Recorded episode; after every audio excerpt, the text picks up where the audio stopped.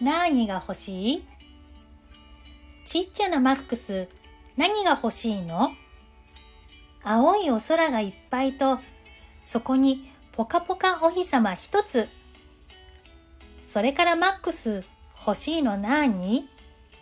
緑だらけになった木と、草は一面ぼうぼうに、青い小鳥を飛ばさせてね。赤いお花も咲かせてよ。そして、それから？もし、それらが僕に笑いかけてくれるなら、僕はもう寂しがらずにいられるよ。きっと、そうだよ。多分、ね。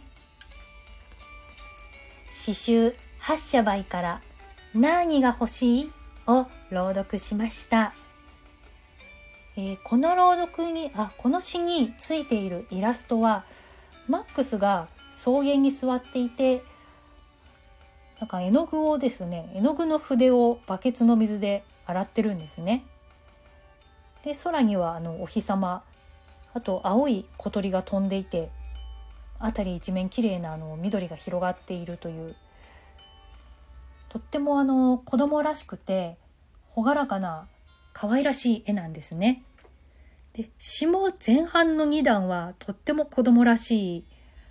あの素直で青いお空とか赤いお花とか子供が本当にあの好きそうなものをね並べている微笑ましい詩なんですけれども3段目であの突然ねもしそれらが僕に笑いかけてくれるなら僕はもう寂しがらずにいられるよっていう本当三原節ここでガツンと入ってくるんですね。子供っていうのは本当にいつも自分を見てほしいっていう気持ちがすごく強い生き物でで大人にならざるを得なかった子供が辛い思いをたくさんしてねこうさらに強くそれでも大人に見てほしいって訴えかけてくるこの切なさとかやるせなさのようなものがあの三原作品の特徴でもあると思うんですけれどもこの短い詩の中にもねそれが詰まっているという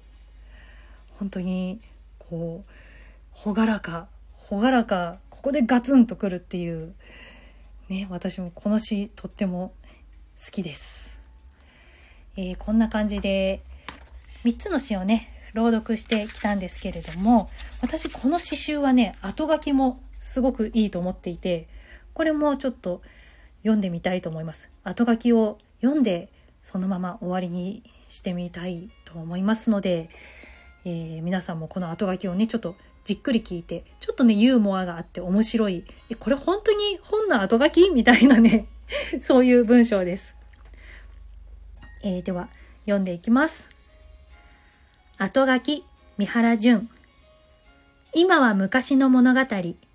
私は真面目な面持ちで友人に尋ねたのです。人は安らかに眠るために、かっこ永眠を含む、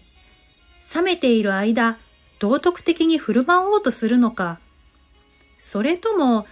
よく冷めているために眠るのか、どっちだと思う？その後、我が身で試してみましたところ、悪事を働いた日でも熟睡できましたし、十分眠った翌朝でも目、頭ともにもやがかかっていました。友人にその結果を報告しましたら、嘲笑だけが返ってきました。懸命に眠ったり起きたりしたのに。以来、冷めてもいず、眠りに落ちてもいないといった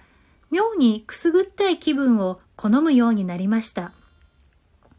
考えるに、これは子供が子守歌など歌ってもらっている気分に当たるのでしょうね。